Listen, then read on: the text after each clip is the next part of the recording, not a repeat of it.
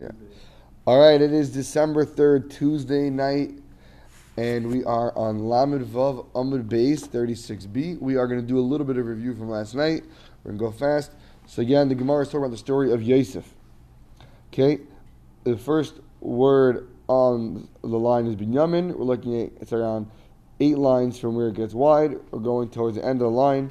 Amar Rav Chana bar Bizna, Amar Rav Shimon Chasida. Rav Chana bar Bizna said in the name of Rav Shimon Chasida, Yosef, Yosef, Shekidish, that glorified, that sanctified, Shem Shemayim, the name of heaven, Baseser, in hidden, meaning no one else knew about it. Haisifu, they added a love upon him, meaning upon his name, Ois Achas, one letter, Mishemai, from the name Shel HaKadosh Baruch Hu, of HaKadosh Baruch Hu.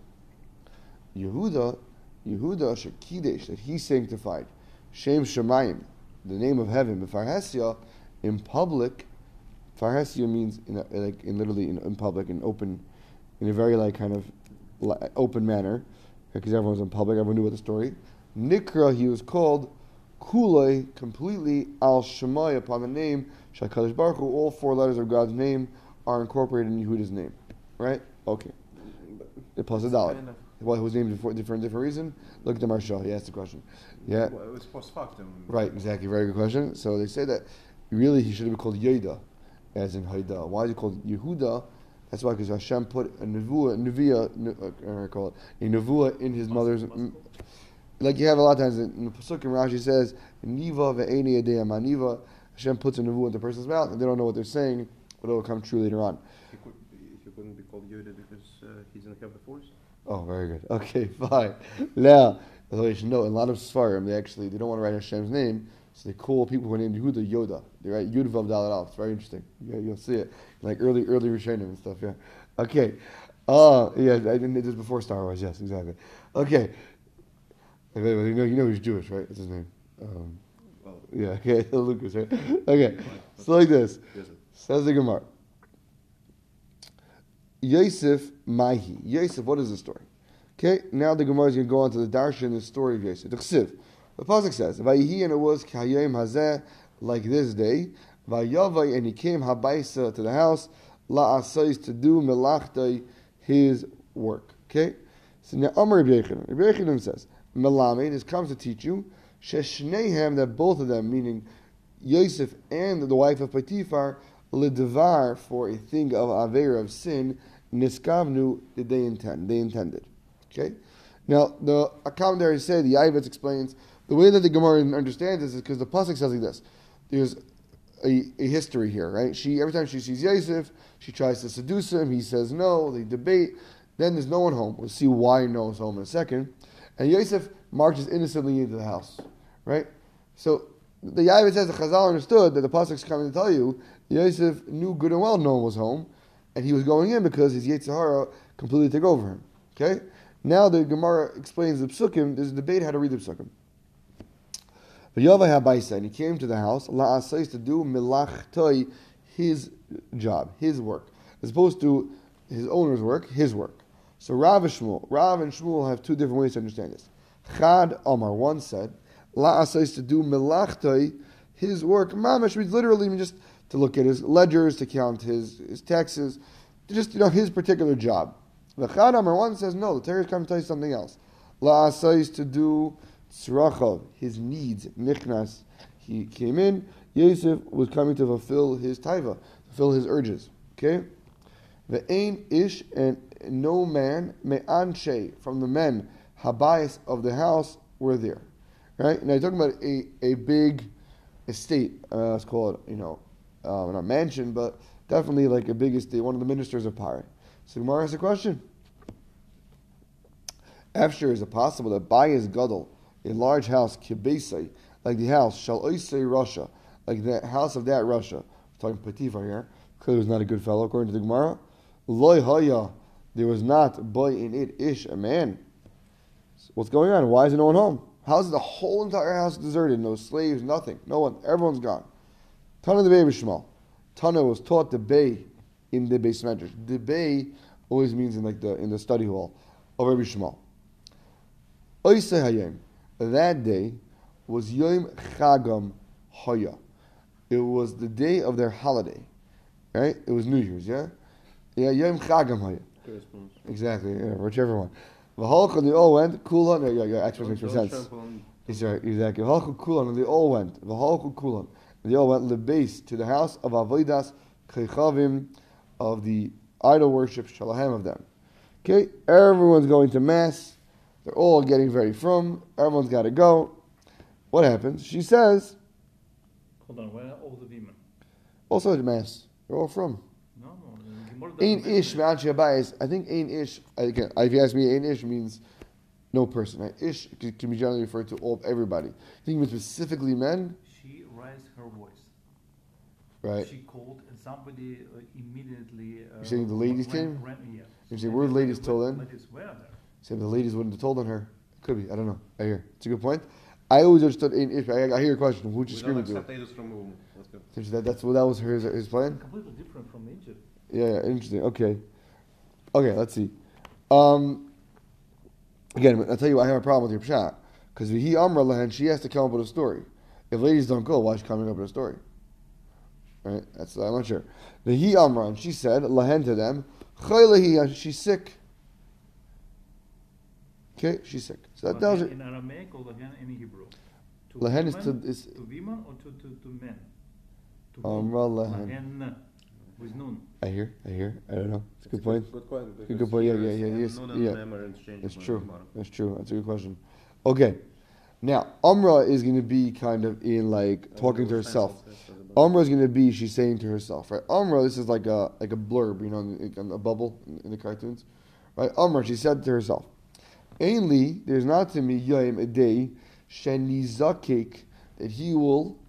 What does nizakik mean? It means kind of connect with me, you know, you know, be with me. But literally, nizkak means to deal with me, right? We had before ein malachi hasharis nizkakin lay, and they don't kind of associate and deal with them. There's no day shenizkak li Yosef that Yosef will be able to be with me k'yom hazeh like this day, okay? This is her game plan. She's got this all figured out. Right, exactly. Right? This is her this is her chance. Vatispesehu. Vatispesehu. And she grabbed him, Bevigda, in his garment, Lamart, and kind of so saying. Okay? So this is the moment. The moment her whole plan, she's got this all planned out, there's nobody home. Yosef's gonna come to me. Yosef, even according to one man, actually was also willing to do it at this point. He was so overtaken by his by his lust, and she grabs his beggar and she tells him, right? Shacha'imi, she sleep with me, right? But what is it? What happens? Says the Gemara. Ba'isa shah, at that second, that time, ba'asa, it came. Diyuknoi, the literally means the image, so to speak. Diyuk is like the form, the facial, like the outline, the sketch. Shal aviv, of his father. V'nira saloi. And it appeared to him b'chalayin in the window. Now again, all the commentaries, all the Mefarshim HaChumash, all the Beit, did it mean he really saw an image? Was it a Nevuah? Was it kind of like a sub-understanding of who he is? But whatever it is, again, each Mefarsh will take it his own way. But this is what the Gemara says. It appeared to him the outline of his father, and it appeared to him in the window. Didn't K- she cover and close the windows in the room? Mm-hmm. Yes, like they had gra- glass and window frames, of course. Apparently, doesn't matter, doesn't matter. Didn't she cover with something? Why? No one's home. Okay, hold on. I don't know, Mordechai. I don't know what kind of curtains there are. I'm not sure. But let let let. Why, let, why, let. Why, why, why by window? The image. It's a good question. It's a good question. Why, I mean, why is the Gemara saying that it's, it's in the window? Maybe the light was coming light. through it. Maybe the light, light. And kind of appears to him like an image. It's a good question. Yeah, I, I, that's I think. Your father. Yeah, I guess so. Or like there's a window over there. Yeah. Okay. I hear. I hear. Okay. Again. Again, I'm not arguing with you. I mean, again, you have to look at every time the Medrash says a certain terminology, the commentators will explain what it wants with it. For now, let's just read the words. Okay? So, Baasa came to Yukinoi, the outline shall of his father, Venira Saloy, and appeared to him Bachaloin in the window. Omar Loi, it said to him, he said to him, his father's image said to him, Yosef, Yosef, Asidin. Asidin means in the future they will be. Asid is the future. Asidin means in the future they will be. Who's they? Achicha, your brothers. Your brothers are in the future. It is in their future. Sheyichtavu, that they will be written. al upon avnei ephod, upon these stones of the ephod, va'ata beinehem, and you will be amongst them. Ritzeincha, is it your will? Sheyimache, that it will be erased, like Yimach Shemai. Sheyimache, it will be erased. Shimcha, your name, mi beinehem, from amongst them. V'tikr, and you will be called Roya Zainus, someone who hangs out with harlots. Dichsiv, like it says. Okay, so how do we see this mentioned? Because Dichsiv, it says like this. Pasuk says in Mishlei, right? Shlomo Hamelech says, V'roya Zainus, a guy who hangs out with Zainus. Harlots. Kind of yeah, he means a shepherd, but like, it means a guy who, you know, he, you know, he hangs out with Zainus. Ya'avad. It's not like fit. What? No, yeah, that's that's roya. Yeah, yeah, no, roya isn't like someone who like who pastures with Zionist. Mm-hmm. Yeah, Ya'avad will lose Ya'abed. You will lose Hayin, a great fortune, right? So here we're saying that fortune you're going to lose by hanging out with a Zaina. Hayin, Hayin means Hayin Hakama. Yeah, it's a pasuk in Mishlei. A roya Zionist, a guy who hangs out with a Zionist, is going to lose a lot. He'll lose a Hayin. A Hayin is a ton of stuff, fortune. So here he's losing out eternity. He's losing out his place as one of the Shiftei Ka, as being one of the stones of the Ephod. Miyad, immediately. Again, the Medrash, the Gemara is darshaning of Psukim. The Gemara is interweaving a lot of Psukim here. V'teishav be'esan kashtay. Okay, this is jumping back to the blessings that Yaakov gives him by the end, where Yaakov referencing through Ruach HaKodesh to the story. V'tashav be'esan kashtay. So the literal, simple translation of what this means in the brachas is Vatashev, and he firmly placed Be'esan. Esan means with strength. Vatashev, and he placed Be'esan with strength. Kashtai, his bow. His bow and arrow, his bow. So that's the simple reading. Now the Gemara is darshaning it in reference to the story. The Gemara explains, Amar Rebbi Yochanan. Rebbi Yochanan said, Mishumar Meir, in the name of her Meir. What it means is Sheshava, that it returned Kashtai, his bow, le'esanai, to its original position. Now, what this means is, Rashi explains there, that the Torah can refer, can allude to the male organ as a bow, because the semen shoots forth like an arrow.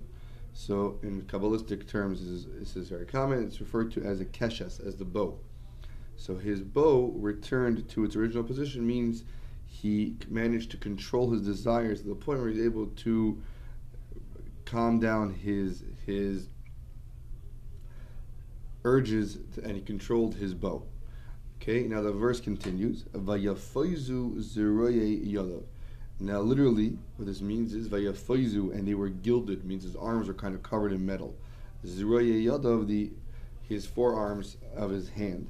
Okay, so these are usually just a sign of strength. The Gemara is going to darshan it in a, in a very allegorical way. And the Gemara is going to say, what happened was as follows. Na'atz, he stuck yad of his fingers, his hands, bakarka, in the ground. And in order to control his desires, he hurt himself. What he did was he jabbed his fingers into the ground, and he leaned on them. So na'atz, he shoved yad of his hands, bakarka, into the ground. V'yatza, and he came out, shichvas zera, first to the semen, his seed, mibain, from amongst tziparnei, the fingernails, yadav, of his hands. Okay, it means the Gemara is t- translating the words vayafoizu. Rashi says, explaining it means that the lashon of vayafutzu, lashon of, and they spread out. Zeroye, we're translating, instead of zeroya as in a forearm, we're translating as zera, as as in his sperm, zeroye yadav, from his hands. And again, whether or not it means that actually there's a miracle and somehow it came out of his fingers, or it means, of course, it came out of the regular place. But the point is, through this action that he did to himself, where he hurt his fingers to control his desire, that caused his sperm to come out, and therefore he was able to control himself and not do the Avera with the wife of Potiphar. And that is why the pasuk is referring to Vayafoizu Zeroye Yadav, and it means, again, it spread out the semen of his fingers, referring to this act. So the pasuk continues to look back. Midei abir Yaakov, from the arms of the power of his father. Right? Meaning the verse is saying that he gets this this this ability from for the power of his father. Midei, from the hands of Abir Yaakov, the mighty power of Yaakov. And the Gemara is explaining how does this work with what we said. It makes a lot of sense. Because Mi Goram Lai, who caused him, meaning Yosef, Sheyichakik, that he should be engraved Al Avnei Ephod, upon the stones of the Ephod, Ella only Avir Yaakov, the power of Yaakov, which we said he saw his father's image, and that caused him to repent and not do the sin. Says the Gemara, Misham, from there, Roya, he became the shepherd of Evan Yisrael. Again, that's how the pasuk in the brachas of Yaakov ends. It says, Misham Roya Evan Yisrael. From there, he will be the shepherd of the stone of of Yisrael. It means it basically refers to the nation of Israel. Says the Maharsha, what it means is that instead of becoming a Roya Zionist, means a companion of harlots, he was he was merited to become the shepherd of the flock of Israel. Misham, from there, Zacha, he merited Vinasa and became Roya, the shepherd of the Jews. How do we know that? Shenemar, like it says in the pasuk, Roya Yisrael, O shepherd of Israel. We're talking to Hashem. Roya Yisrael, the shepherd of Israel. Hazina, hearken, means please listen. Noihig, the one who leads. Katsoin, the sheep of Yosef, the sheep of Yosef. Okay, now again, we call Klal Yisrael the flock of Yosef, because Yosef ended up being the one who was the viceroy in Egypt, and he took over the whole, so to speak, leadership of the Jewish people in Egypt, and he became basically the shepherd of the Jewish people in a merit for controlling himself and fighting his temptation in the story in Egypt. Okay, we'll stop here.